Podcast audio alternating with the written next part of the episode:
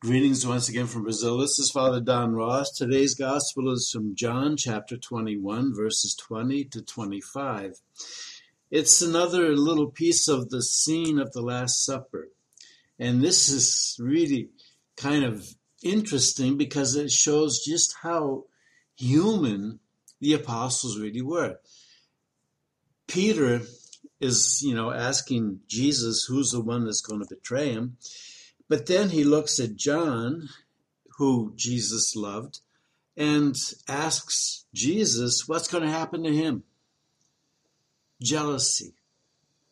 All jealousy.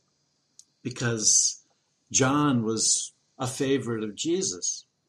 I imagine they got along very well. They, you know, had good conversations, whatever. But Peter was always in trouble. he always got it wrong.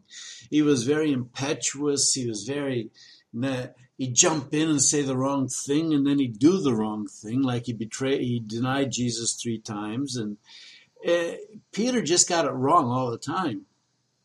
And I guess John was much more attuned with Jesus. And Peter is worried. He's very jealous. Now, all of this shows, all of this was put in the gospel to show what happens when you open your life to the Holy Spirit. Because this is Saturday and tomorrow's Pentecost.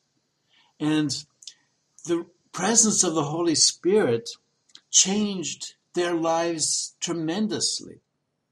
And that's the whole point of the gospel. They were with Jesus for three years. And principally Peter never got it right. He didn't understand everything. Two of them, their mother asked if they could sit if they could sit on the both sides of the throne throne of Jesus. And the other ten got very angry.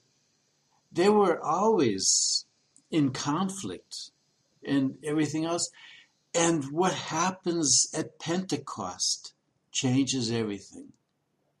Now, what's the, le- the lesson for us? Very, very simple. Open our lives to the Holy Spirit, and we can become much more than we are. That's the whole idea. That's everything Jesus came to give us.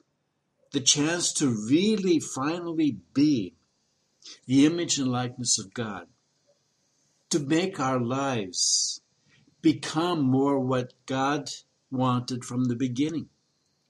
That's the power of the Holy Spirit.